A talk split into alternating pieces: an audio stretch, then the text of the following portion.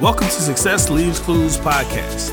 I'm your host, Gary Brackett, and I've been blessed enough in my life to meet individuals who've been able to leave me clues on my journey to success.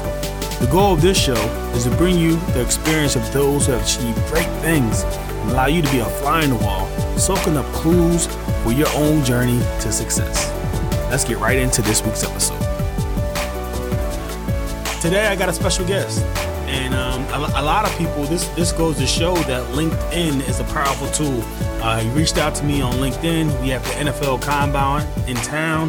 Um, he was going to be here for a few days. I wanted to kind of just get together with me. And, and, for me, I'm like, great, I'd love to have you on the podcast. So, uh, Mr. Rob Vaca is here with us today. Um, a guy who, who's doing something that's near and dear to my heart. He has a, a business right now um, that he's currently focusing on um, helping NFL players transition. Um, not even NFL players, just just high net worth people transition, find purpose in their life, uh, figure out their vision and and what they got going on. So man, I'm I'm I'm blessed to have you on my show, man. Very thankful. Um, so how you doing, man? Just picked you up from the airport, man. How's it going? Uh, it's great to be in Indianapolis. I cannot believe that it's not like eight degrees because this is my, I think it's my fourth combine in a row. And every year I come here and it's just so cold. And it's, it's like 50 degrees and rainy out, which is awesome. And now we got two Jersey kids together. That's it. It is, it's a blessing for me. It's a double blessing for me if it's a blessing for you to be here and be number five. I mean, we're at the combine. Yeah. If I'm a top five draft pick, that's that's pretty strong. You're, doing good for yourself. Doing, five, I've, out, right? I've outkicked my coverage, no doubt. I did it with my wife. I've done it here. That's awesome. So, uh, so New Jersey, Middletown, New Jersey, man. Uh, we were laughing about it in the car ride. Um, that uh, New Jersey is funny. Um, it, it, it, should be like South Jersey and North Jersey, like North Dakota and South Dakota, right? Because North Jersey, totally different characteristics. Um, you were a Giants fan growing up. I was a Giants fan growing up, and, and for those people that know Jersey, Jersey's really like three states, right? Yeah. North Jersey has this different vibe. Yeah, for sure. South Jersey's kind of Philly. Yeah. And then I grew up in Central Jersey, which is kind of like its own deal. So, yeah, yeah. Yeah, we're Jersey kids. Uh, you're a Rutgers guy, and uh, that's really cool. State University of New Jersey. I love it. Nah, that's awesome, man. That's awesome. So, um, you, you, made a comment um, earlier, no pun intended. Um, so you were a kicker in college. Um, so where'd you go to college at? I went to the uh, spectacular powerhouse known as Wittenberg University in Springfield, Ohio. I like to say the king of Division three football. I'm sure the Mount Union guys like uh, Cecil Shorts and Pierre Garcon in the league would debate that. But yeah, Wittenberg University in Ohio looks like the Wisconsin helmet, and that's my kind of claim to fame. You see a picture with that W, and somebody probably thinks it's Wisconsin. I, am not going to tell them it's otherwise. nah, that's awesome. So, what what years did you go to school there? Oh wow, I got to disclose that. I I arrived on campus in the uh, in the mid '80s, right. which was uh, a time for great music. Yeah, awesome. I got there in '85 and I left in '89. Wow, that's awesome. So four years, man. Four years in uh, Springfield, Ohio. It was really cool going from New Jersey, which is kind of like go go go, right? Everybody's yeah. everybody's racing past uh, the next person and you arrive on campus at Wittenberg in the middle of Ohio, and everybody's nice. Yeah. And everybody says hello, and everybody wants to help you, which was it was a really cool time in my life. So it's funny. Um, I always tell people like, when can you tell the difference from going back to New Jersey, you flying to Philly versus Indiana? And my question, my my comment is always in the terminal. Like when you go to baggage claim in Philly, no one helps anyone get their bags, right? It's like you're on your own. I don't know why it's called the city of brotherly love. I mean, I love visiting, but in Indiana, everyone's helping and being nice. So uh, it was always funny, like the two uh, different being from Jersey, go go go. Everyone's you know taking care of themselves. For being in the Midwest, where it's super friendly, that Hoosier hospitality. I'm sure similar stuff in Springfield, Ohio, um, but it, but it's such a difference than growing up in Jersey. Totally right, but you and I wouldn't trade it for the world. Oh, no. I mean, going up, growing up in that part of the country and the culture and the food. You know, I live in Atlanta now, and and uh, with due respect to Atlanta, the you can't get the kind of cultural food and experience that you do in New Jersey, Philly, or New York. No, so, not at all. What what is what is uh, Atlanta's claim to fame from a food standpoint? Like Atlanta is famous for what type of food? Yeah, you know, I, I would say um, barbecue. Okay great Mexican food, but you're not going to get tremendous Italian. You're not going to get tremendous Chinese. You're Right. not going to. It's it's not it's not the ethnic food capital of the world, right? You're Right, going to get you're going to get barbecue, and you got the home of Chick Fil A, and you got Waffle House. So if you want breakfast or a chicken sandwich for lunch, you're set. That's awesome. I always love visiting out to Atlanta, man. It's um it's crazy to me how bad traffic is in Atlanta. Um, but it's always a cool place to visit. I know Buckhead um, is usually where I go for conferences and stuff like that. But it's a beautiful city. Um, definitely one of the biggest city and definitely still growing. it's a great way of life, and uh, the people are great. And you have it's a melting pot, right? You got people from all over the place, but there's no doubt. You know, I got off the plane here. I walked through the terminal. It was eerily quiet, even though the combine's going on. Nobody bumped into me. There was no crowd. There were like nine people at the baggage claim, even though I didn't pick up a bag. I walked through there, and you go to you know you go to Atlanta, and this it is the busiest airport in the U.S. Wow. You got 100 million people going through there. So, uh, yeah, this is this is good living for you here. You found a good spot here in Indianapolis. Nah, for sure, man. For sure. I, I'm a Hoosier through and through at this point. Um, so let, us talk about because it's interesting. We had some great conversations in the car. I'm just want to want to bring it everyone else um, that's listening uh, in on some of those. So so this whole uh, notion of transitioning, um, we all do it in our lives at some point, whether it's getting married, having children. Uh, but for you, transitioning, what did that look like for you leaving uh, college? Um, were, were- you prepared for life after college? What was your kind of mindset at that point? How did you how how how were you able to transition? It's a really good question, and I think um, you know the world is so different today than when I left college. Right? I mean, there was really no technology in 1989. Yeah. Right. There was no Facebook. There was no LinkedIn. There was there was nothing. Right. So you had to work. Yeah. You had to really figure out. You had to really network. I mean, I was writing letters. I remember writing letters to IBM trying to get an interview. But the reality was, I um, I had a really good career at Wittenberg. I was fortunate enough when I came in to start as a freshman. I started all four years. And as I told somebody, you know, previously, you break a bunch of records when you get to start for four years in college, right? It's so you can't. It's it's not even. It's by mistake. Yeah. You just you, you had an opportunity. It's not like I played two years. I played four years, so Yeah. it was great. The relationships I built were unbelievable.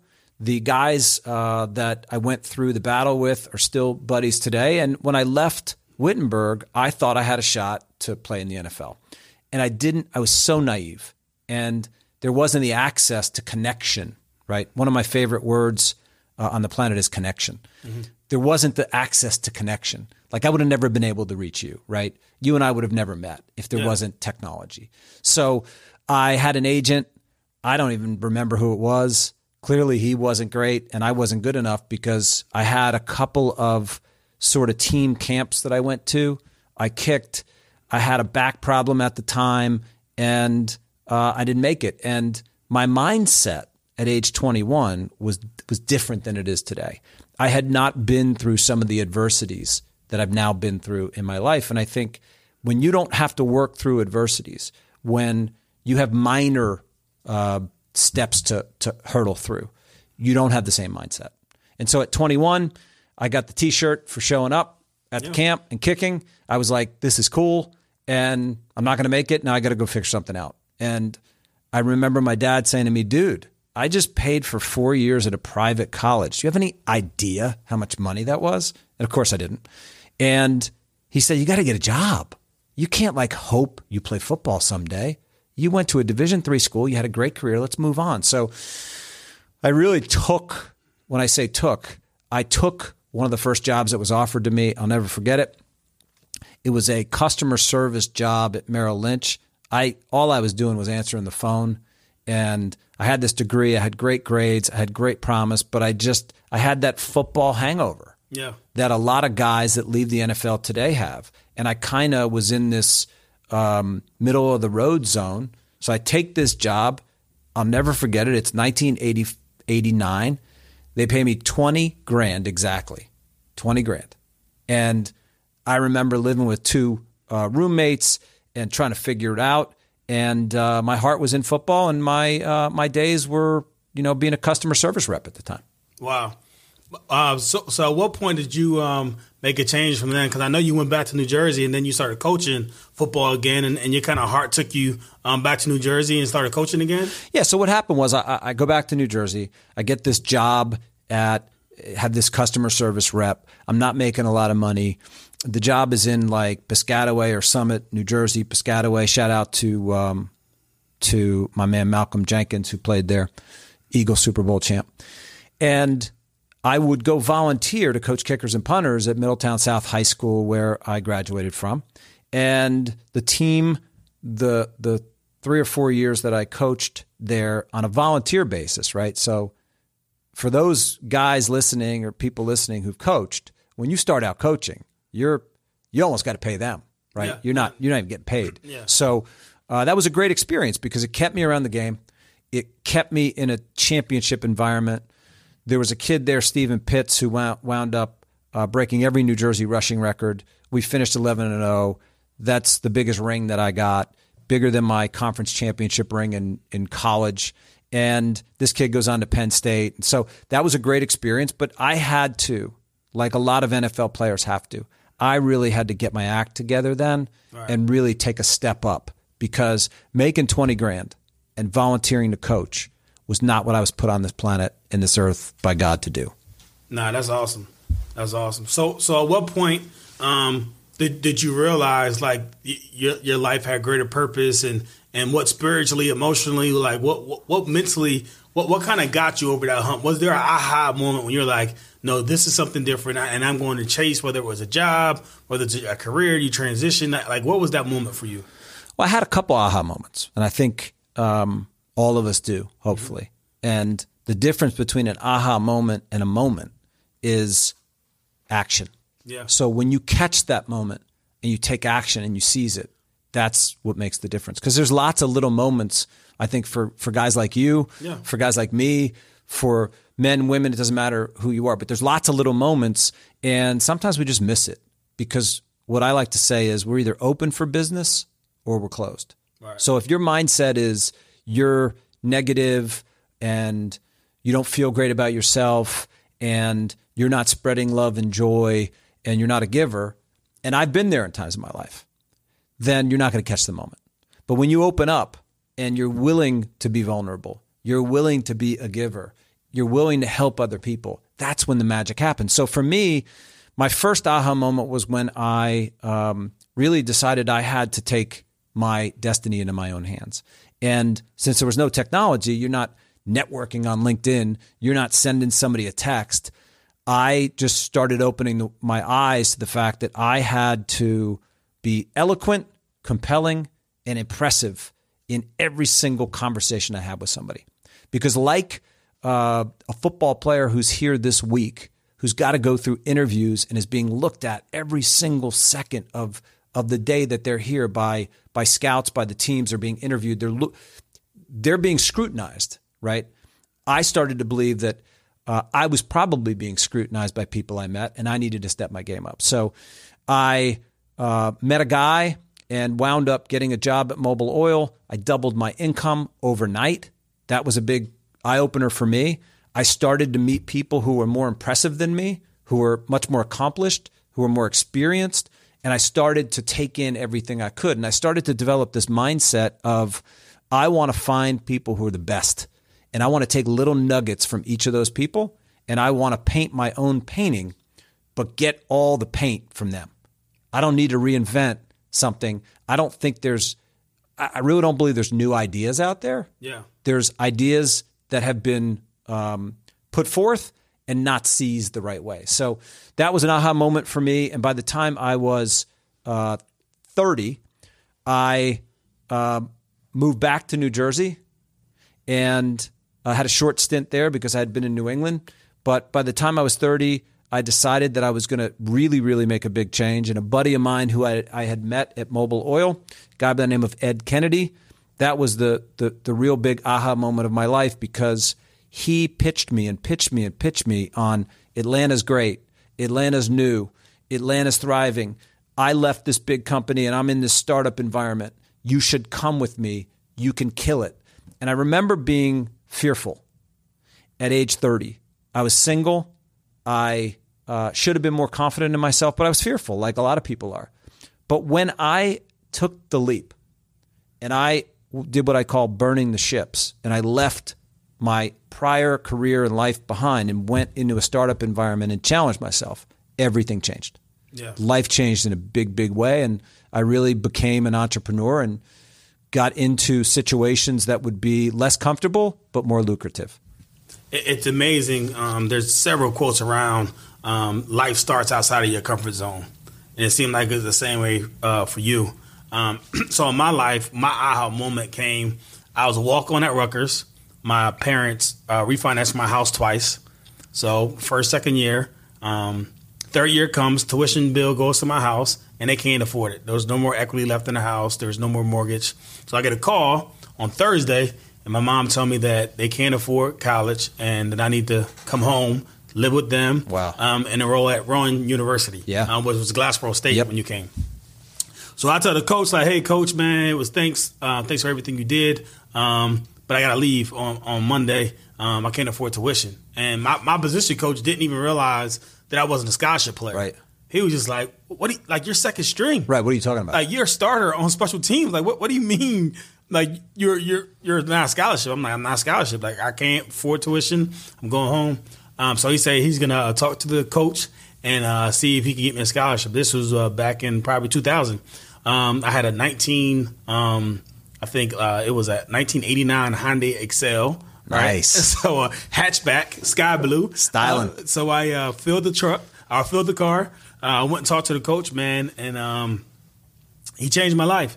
Uh, he told me that um, obviously that he's going to continue to re- recruit players that are better than Gary Brackett. And at this point, I'm like, look, man, I'm, I got my stuff packed. Like I could just head home. You don't got to break my heart and then Right. send me home. Like so. Then he's like, nah, man. But he's like, you know what? You work extremely hard. You you you do get good grades. Um, you're always first in every drill. You ever do everything that we, we, we ask of you, and because of that, we're going to give you a scholarship. Man, I, I, Wow. I, I cried like a baby. And um, so this is what changed my life. So I cried. I got on the phone, told my mom and dad I got a scholarship when we were to play. So they, they were, my mom was an ordained reverend. So she's thankful. She's happy. She's praying. She's praying, praising God. Yeah, yeah. So then I go into the locker room, right? So it's like, you know, this is a team lift. So it's about 80, 90 people in the locker room lifting weights, right? And, you know, one minute on, one minute off. So everyone's lifting weights. So I go, my boys thought like I dapped them up before I went to meeting. Like, man, after this meeting, I'm out of here, man. I have a good season. And like, I, I'll text me, right? So I go in there, like, what's up, man? I was like, hey, I got a scholarship. So like, oh, yeah, you got a scholarship. So I never forget this day. 6'3, 250 pound. Uh, Wesley Robinson comes to talk to me. He's from Camden, New Jersey.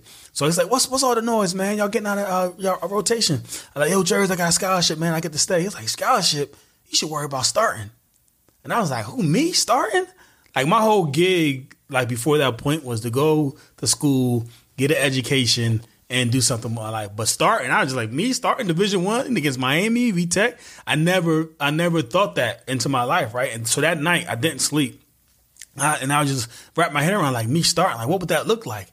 And that changed my life from not going out for my best life. And I feel like so many people um, in life um, limit their success, limit their ability, and their goals are so short. You know, most people in life, their goals is not that their goals um, that they don't reach their goals. The, sometimes in life, their goals are so short that they reach them and they didn't stretch far enough. So that moment really taught me, like, man, live your best life, dream how big your life can be, and don't be afraid of putting the work. So from that point, I just put in work. Then I always thought of myself like I should be the star. I should be a CEO. My company should have 50 restaurants, and that really affected the way I live my life. Because now I'm not afraid um, to put something out there that I want to be successful because that's what you should be. Look at the results for you. Yeah. Seriously, I, that was a, a powerful testimonial, and I hope people take note because my observation through life in lots of situations is that what really happens is we tell ourselves what's possible. Yeah. and we set ourselves up for where we're going to end up. So if we believe that we're worth X, then guess what? We're worth X. Yeah. If we believe that we're worth X plus plus, you're probably going to get close to it, Yeah. if not there. I've seen it happen so many times in my life, just like you said, where you say, um, you know what? I, ju- I just want to start. Yeah. And guess what happens? You just start Yeah. and maybe you're good.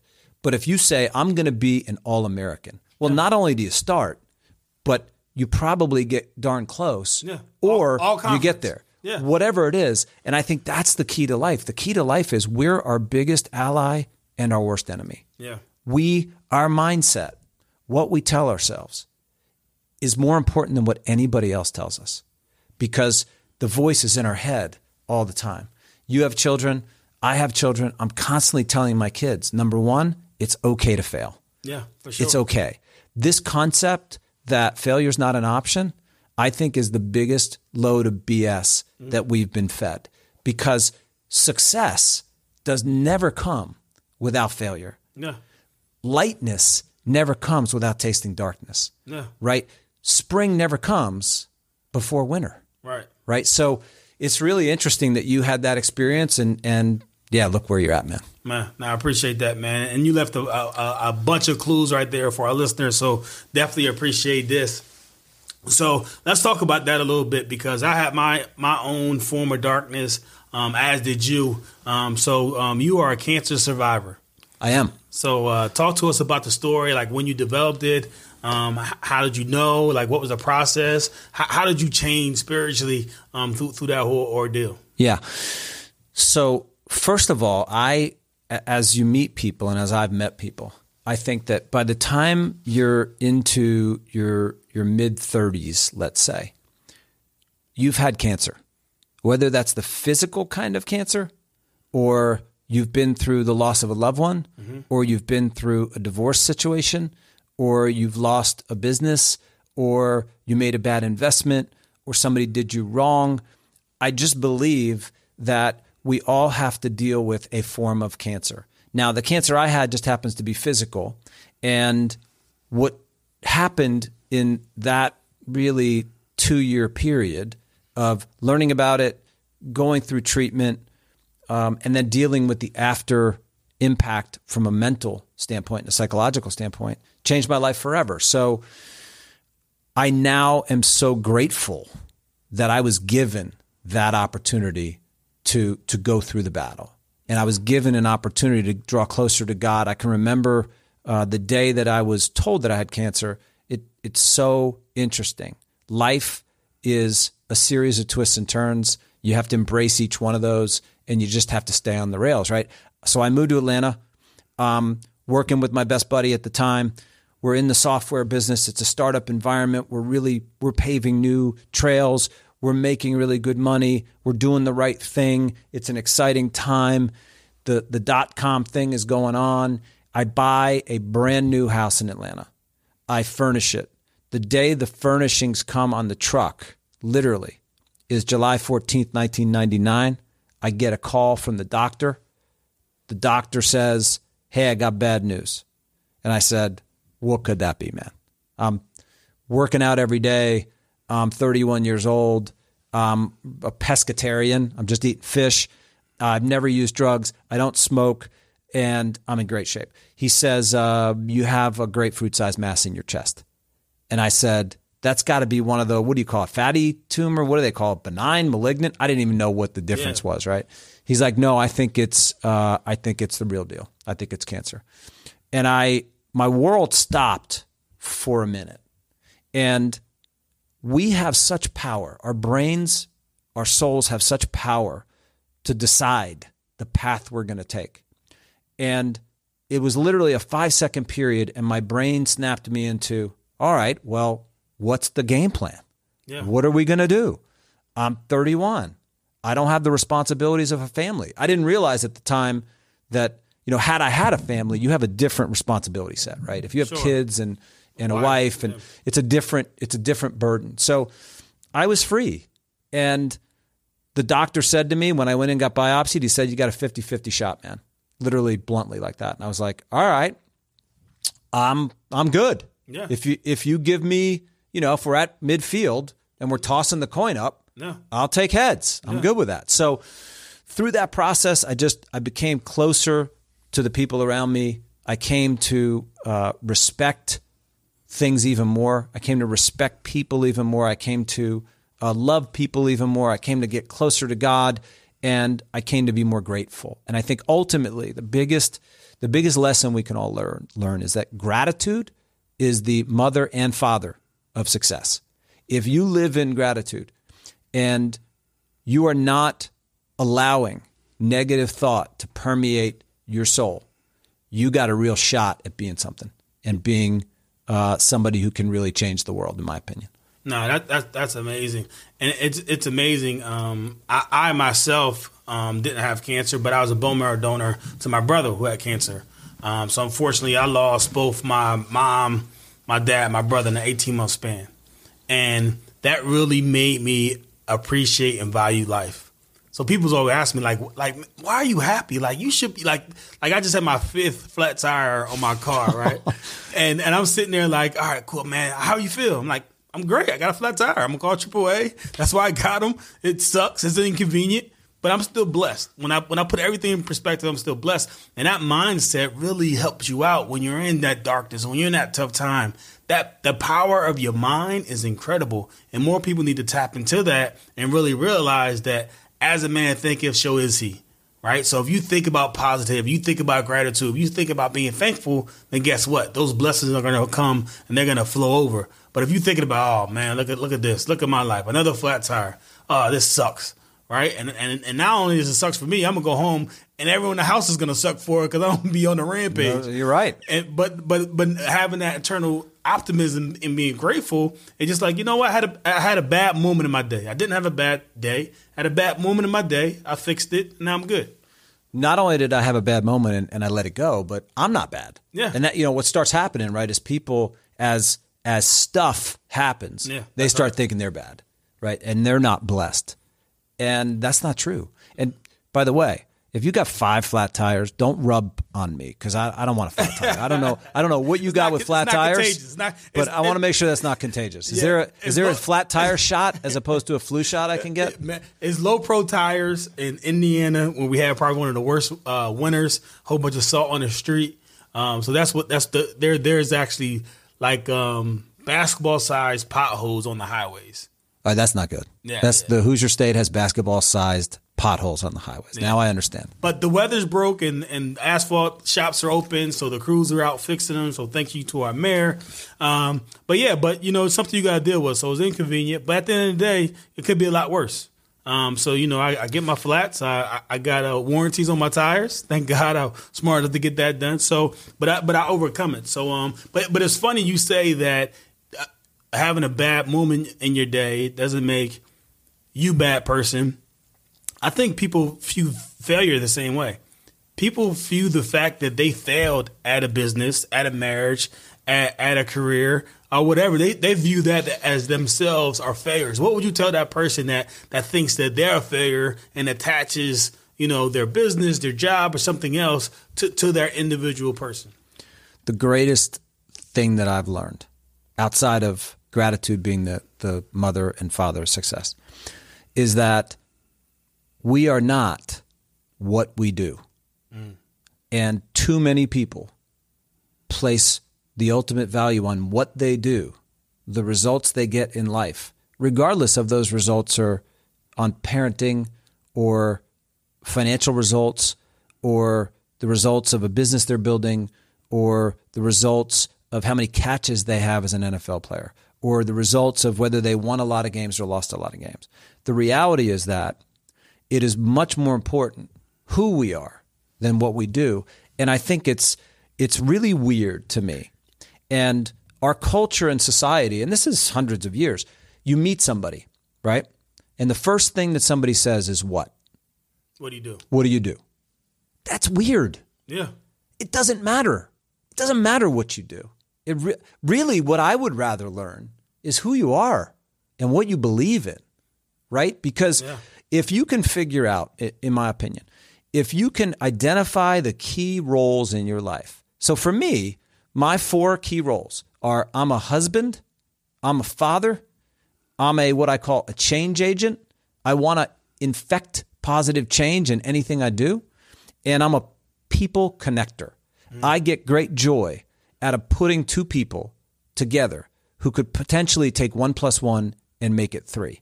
So I know that those are the four roles, and I have specific strengths and weaknesses in those roles. I've identified those. I've developed goals for each of those roles, and I've built those up to a what what is a amounts to a macro um, mission statement, a personal mission statement. So I live according to that mission statement. I don't live according to the results I got at my job or the business I built or uh, how many people that I met. I, I don't. I really think that if we could become more focused on what we believe and who we are, then you A, you'd get to know people better. B, I think we'd understand each other better. And C, we'd all be a lot more successful because our measuring stick would not be, well, the family across the street has nicer cars and he's got a better job, so he's better than me. He's not. They may have way more issues from a, a character flaw standpoint. They may have family issues. They, you see what I'm saying? It's funny. I always get reminded of the commercial, and the guy has his nice house, and he's cutting the lawn. He's like, he has all these nice cars, and it's like, you know how I do this? I'm in debt up to my That's eyeballs. right. That's right. I love that commercial. That is an awesome commercial. And it's like so many people see the outward view of, of people in their lives and what they post on social media, which is ultimately a highlight reel, right? Everything on social media people post is a highlight reel. So if you get caught up in that and not really like anchoring yourself and really thinking about now what matters to me, who am I as a person, and what brings me joy, and what and how do I define success, then you're you're never gonna find that chasing other people and comparing your life. I wish we could start a movement seriously because you'd find you'd find out so much about somebody, right? Yeah. If I meet you and I say, "What do you do?" Yeah. and you say, "I'm a I'm an NFL player," Right. or "I'm a uh, I own ten restaurants and I'm I'm a franchisor," Yeah. I can't learn anything about you. Sure. I really can't learn who you are. To me, you could be uh, the greatest father in the world, or you could be a jerk. I don't know that, right? So, I asked, I, I interviewed somebody last week, and I asked her one question. There were multiple people in the interview, and my turn came to ask a question, and I only had one question. And my one question was, "What are the three things that you believe in?" Wow. First of all, unfortunately, I think she was stunned, right? She was looking, she was going along the interview totally focused on what she had done, Right. what. I have done, Yeah. what my skills are. And I was looking for something totally different. I was looking for could she articulate what she believed in? And I thought to myself, it's a fair question because if somebody said that to me, I have three things, and I think threes threes are powerful. If somebody asked you what you believe in and you said 17 things, you, would lose them. Yeah. If you said one thing, you might leave them wanting more. And I, so somebody says to me what you believe in, it's easy for me. Number one, connection. Connection that's authentic and real with other people. Two, giving more than I take. Yeah. Three, belonging. I think it's a lost art. Belonging to something that's bigger than me Wow. and helping add to that and not take away from it. And you can tell a lot about somebody. Now, you could call BS, right, and go, "Yeah, I don't I don't know you. You just said that." Yeah, but now I put that out there. Now you have a barometer to test is Yeah. that who I am? Nah, that's that's great. That's great, man. I'm, I'm gonna try this off the cusp, man.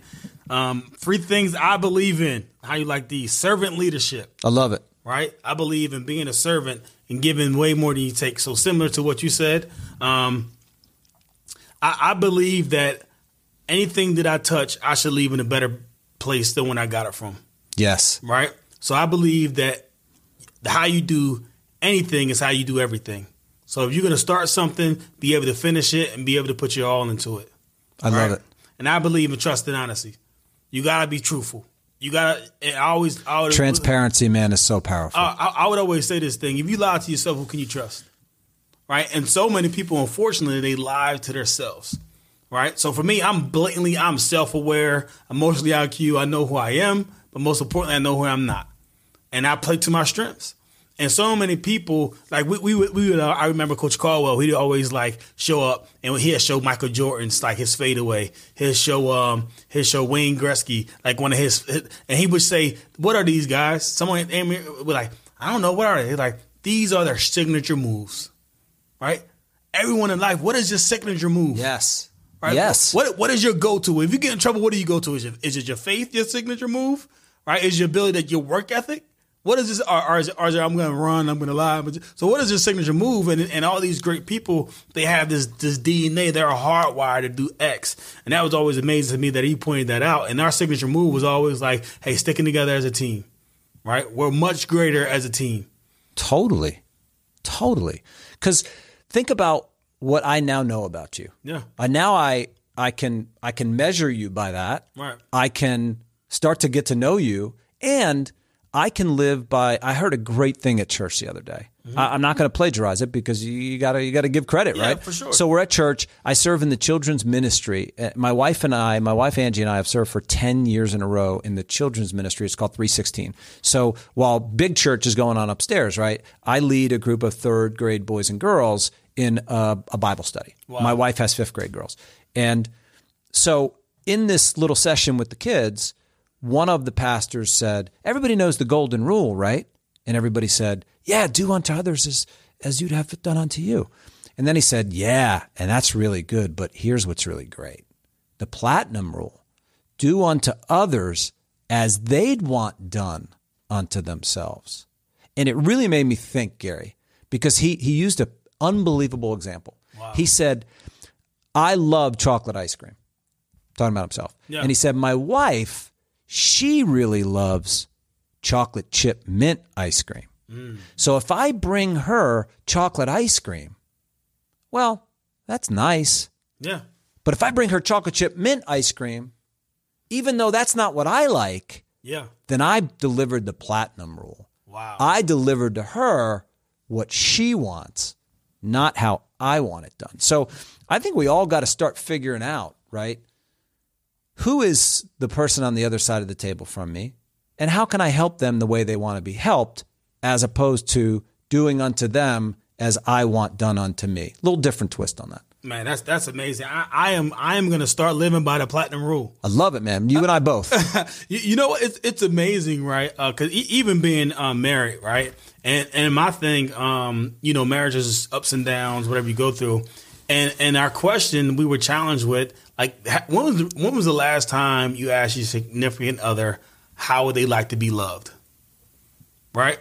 When was the last time that you asked your one of your employees how how would you like to be coached? How would you like to be led? Right? What what are your hot buttons? Because was what I found out is that what maybe moves me may not move the other nope. person. Nope. So the golden rule: do as the others. What I like, right? I'm just a grinder. Right. I just work hard. Right. I just think what, what, what she likes, I just want to relax. Right. I just want to chill. I just want to sleep. Right. And so just having that mentality that it's okay. It, it's her, it's what she wants to do. And that's okay. And, and for employee, uh, what what incentivizes you? All right, so this is what we have. We can give you extra bonus of X dollars, or you get an extra week off. What are you going to take? All right, so, right? Because you may say you may say to somebody, "Hey, I'm going to give you another hundred bucks," and you think that's amazing. Yeah. And they're like, well, I would rather have had a few days with my family. That would be better, right? Yeah. That would be the platinum rule. Yeah, that's it. And and you're right. So many couples, right? So many couples don't know each other. Yeah. And we men are just notorious for it. We're like, so you're a grinder, you're go, go, go. Your wife wants to chill, right? Here's you. You show up at the house. Honey, I got great news. Oh, what's that? We're going out tonight. I'm taking you out. We're rolling. We're rolling up we're gonna go. We're gonna go out dancing afterwards." And she's like, "Does he not know me? Yeah. I just want to chill with him. Yeah. Like if we could just hang out and have a glass of wine and talk. Yeah, that'd be awesome. Yeah. But we're doing it because we we doing what we want. Sure. And not living by the platinum rule. So really interesting. We could talk about this for hours. We'll move on. Yeah, yeah, yeah, for sure. No, no, that's dope. That's definitely definitely clue for you. Success leaves clues. That's definitely a clue that uh, I'm definitely going to start incorporate in my life. So I appreciate that. So let's move on to um to what you're doing now because it's very um interesting what you're doing now. Um, it's it's so um, needed in this space um, of athletes and and obviously when they transition from the game uh, being lost. So, um, what, what are you doing currently, and, and kind of how, how did you get there? Yeah, so how I got there is probably a good place to start to get to to where I am now. So, mm-hmm.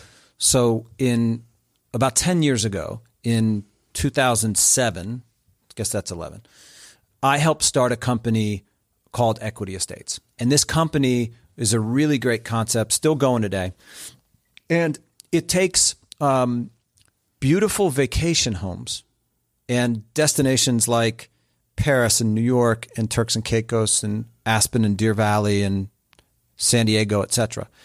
And allows people who want an investment in a diverse pool of real estate to not buy a second home, but put in a couple of hundred thousand dollars and own a piece of lots of different second homes that they can vacation in and have a concierge support them. So great, great business, really interesting. We started it and we bought homes in the peak of the real estate crisis mm. of 2008, 9, 10, 11. So we were buying homes, you know, we were buying $4 million homes for $2 million. So we were getting really good oh, deals. Oh, wow. And at about this time, I met Larry Fitzgerald. I met him at a charity event at uh, a charity called Starkey Hearing Foundation, which is a spectacular um, entity that helps kids around the world who have never heard to hear for the first time using devices that they've developed.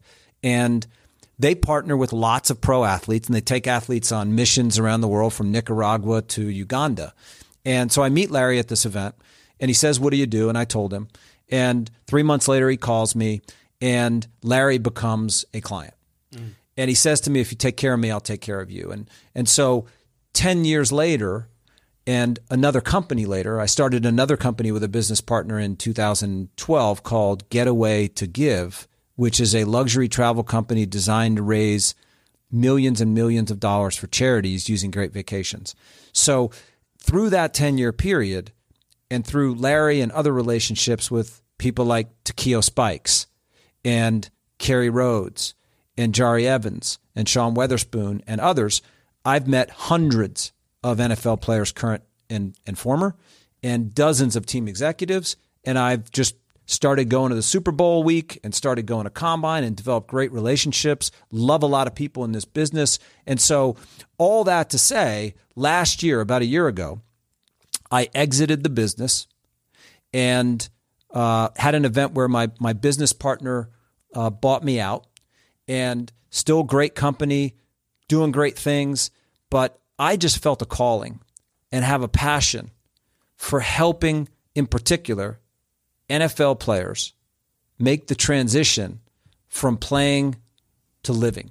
Because what I observed happening is 28 year old men who, for four years in high school and three or four years in college and three to seven years in the NFL, that's 15, 17 years, most of their life, they've been a football player. Yeah. And what happens is they um, evolve to the point that I talked about a few minutes ago, where what they do is who they are. Mm. And so they've become a product of what they do. So it's very difficult to walk away from the game. Very, very difficult, as you know. You were successful doing it. Most guys are not. And what happens is they have an identity crisis. They're not sure what their purpose is. They have not built business relationships haven't built a business network, don't uh, and haven't worked on externships or internships, so they haven't acquired the skills to get into a business. And frankly, they don't know what they want to do. And I've talked to lots of guys and wives who've said, it took me two years, three years, four years to even get off the couch, proverbially. I pick my kids up at school, I help around the house, but I'm not doing anything. And here's the fact achievers, producers, and pro athletes are producers and achievers. Right. are wired to produce and achieve. Yeah. so if you leave something and you spend two three four years not producing and achieving bad stuff happens. Yeah. So my observation is that all of us have uh, three different elements roughly in our lives. I like three. Now you can fit stuff into each one of those buckets. One is your life and that is what's your overall mindset? What's your plan? What's your belief system? What relationships are you building? Who do you care about? The second piece is business. And that means how do you earn a living? How do you generate income? And the third piece is money, finances, which is different than business. Some people think that business and money are the same. They're not. Yeah. What you make is oftentimes not what you keep. Sure. So money and finance and how that plays into your future is really important.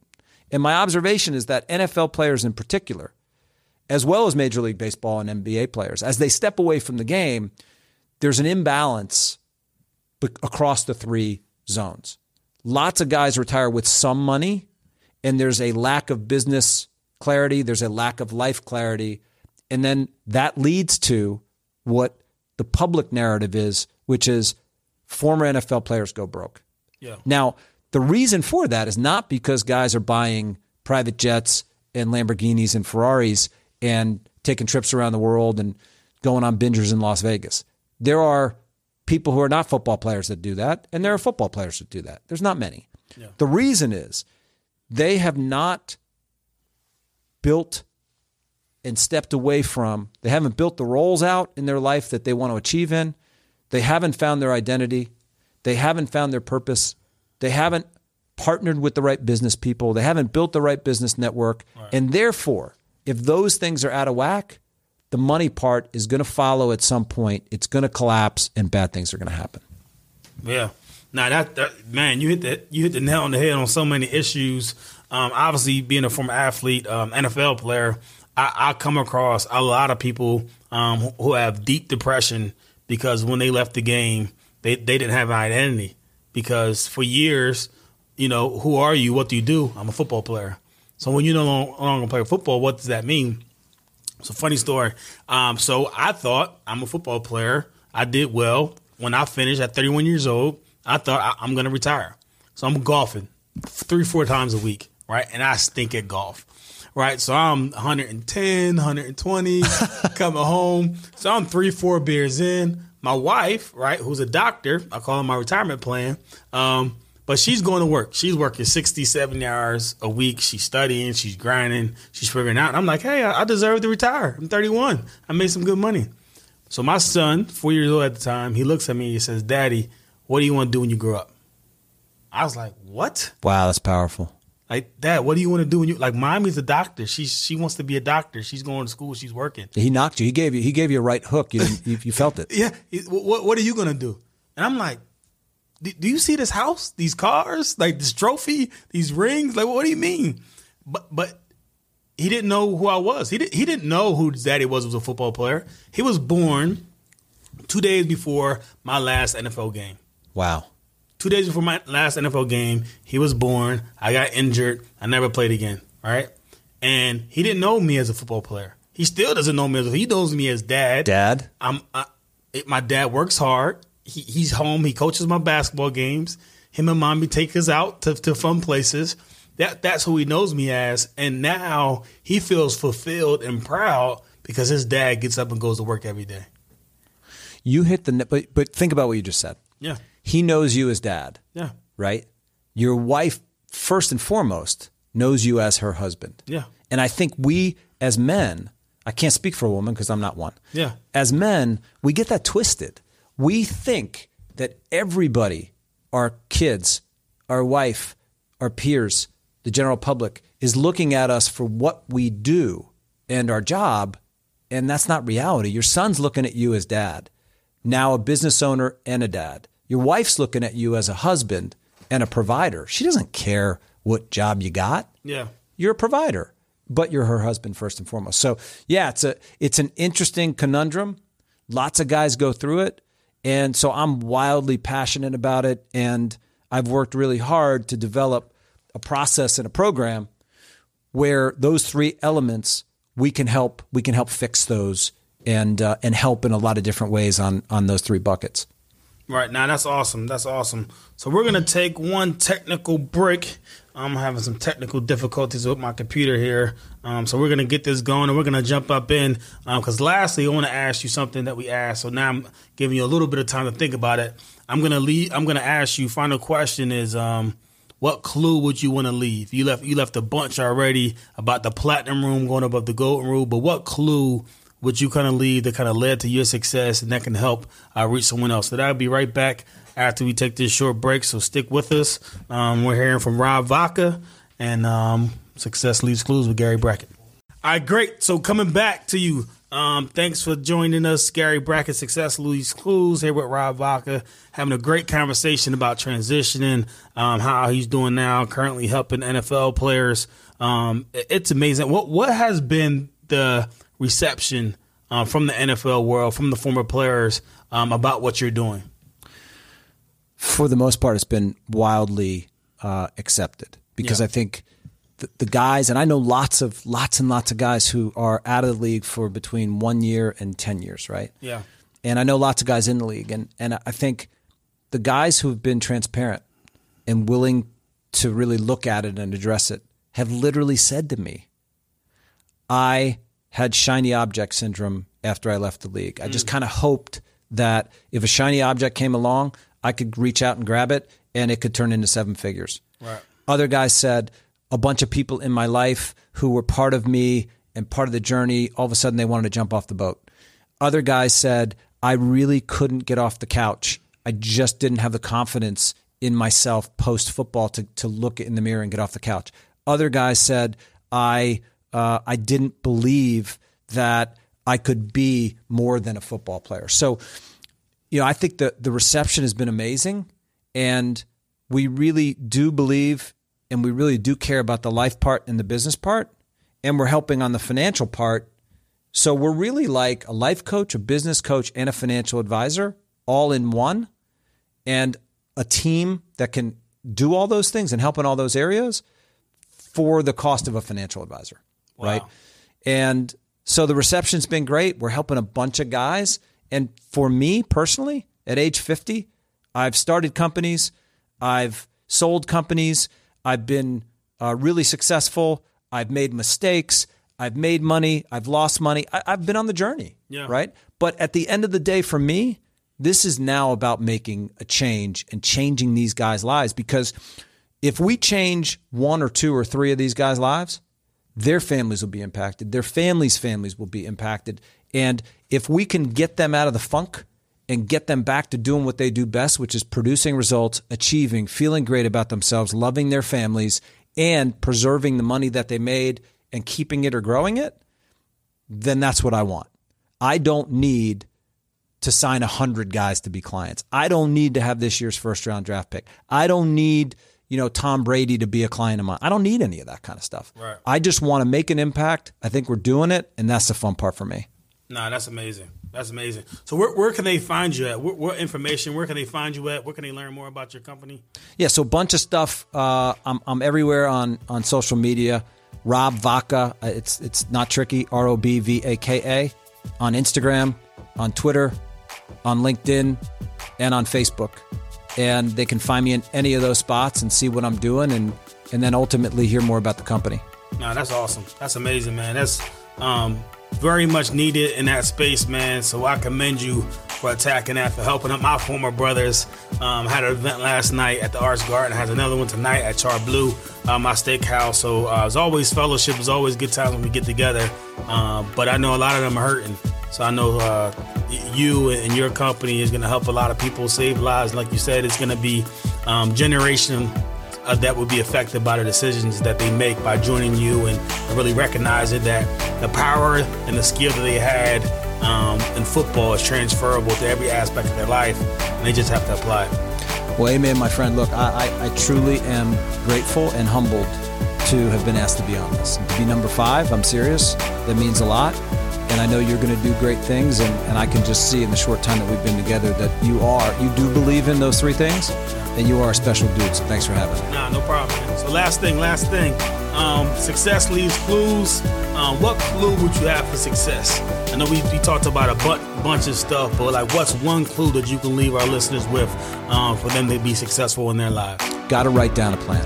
You've got to identify three or four roles in your life. Your only role is not to be a business owner. You got to write down three or four roles. You got to write down goals. You have to have an overall mission statement for who you are and what you want to achieve in life. If you do that, you're better than 97% of the population because Wow. people aren't doing this stuff. That's it. That's it. You heard it here. Begin with the end in mind, people.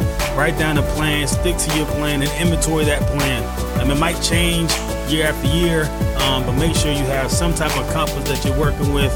Uh, this is Gary Brackett, uh, special guest Rob Vaka. This is Success Leaves Clues. Please like us. Please share um, this with all your friends. And I appreciate you being on, brother. Good deal. Um, can't wait to stay in touch, man, and see what you're doing and see how we can mutually help each other uh, as we continue our careers. We're going to do it. Thanks again. All right, guys, have a good one.